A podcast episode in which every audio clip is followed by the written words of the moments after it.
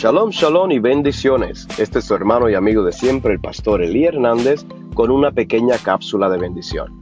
¿Sabía usted que la palabra judío, de acuerdo al tiempo y la era, su significado y connotación era totalmente distinto? Por ejemplo, un judío en los días de Moshe Rabbeinu era prácticamente un descendiente directo de la tribu de Judá. Pero luego que notamos que la casa de Israel o el reino de Israel es dividido, Ahora el nombre judío no se le aplica a aquellos que son descendientes directos de la tribu de Judá, sino más bien es un nombre que se le da a todos aquellos que son ciudadanos del reino del sur, representados por la casa de Judá. En los días de Roboán, el reino de Israel había sido dividido. Tenemos la casa del norte y la casa del sur. En la casa del norte tenemos diez tribus y estas diez tribus eran representadas por la casa de Efraín. Muchos en el reino del norte eran llamados Efraín o Eframitas, aunque fueran de cualquier otra tribu. Mientras que en el reino del sur tenemos la casa de Judá, siendo los dirigentes de la monarquía del reino del sur.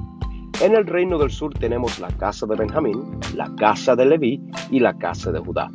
Estos tres llevaban por nombre judíos porque eran ciudadanos del reino de Judá o del reino del sur. So, podemos ver cómo ya para este entonces hay una gran diferencia desde, desde lo que era la palabra judío en los días de Moisés a lo que es ahora un judío en los días del reino dividido. Vamos a remontarnos ahora a los tiempos de Nehemia y Ezra. En este tiempo ahora la palabra judío no era dedicada a alguien que vivía en el reino del sur, tampoco representaba a alguien que venía directamente de la tribu de Judá, sino más bien era el nombre que se le dieron a todos los hebreos que subieron a Jerusalén a restaurar la ciudad y reparar el templo. Para este entonces ellos no están siendo representados por nombres de tribus, sino más bien están siendo representados como judíos porque están descendiendo a la antigua capital de Israel, Jerusalén, que estaba dentro de los continentes de Judá, y por eso llevaban el nombre judío. Así que una Sherita, un Eframita, un Dananita o cualquier descendiente de otra tribu tenía por nombre judío. En esta época la palabra judío ya había cambiado. Y muchos pues pasan esto por alto y piensan que todavía las tribus están perdidas o mucho peor de que las tribus nunca fueron unidas de acuerdo a la profecía de Ezequiel capítulo 37. Pero entendemos que todo Israel había sido ya unido como un solo hombre al momento de presentarle sacrificio al Creador.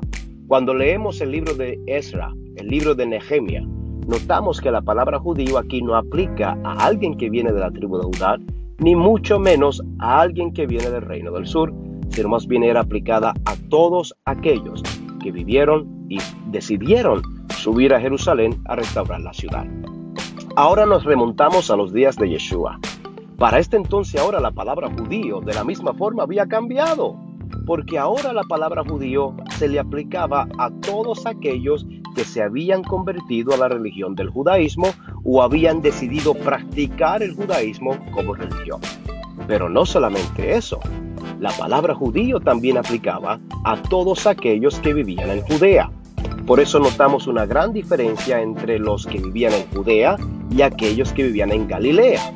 Los de Galilea eran llamados los galileanos, mientras que aquellos que vivían en Judea eran llamados judíos o judianos.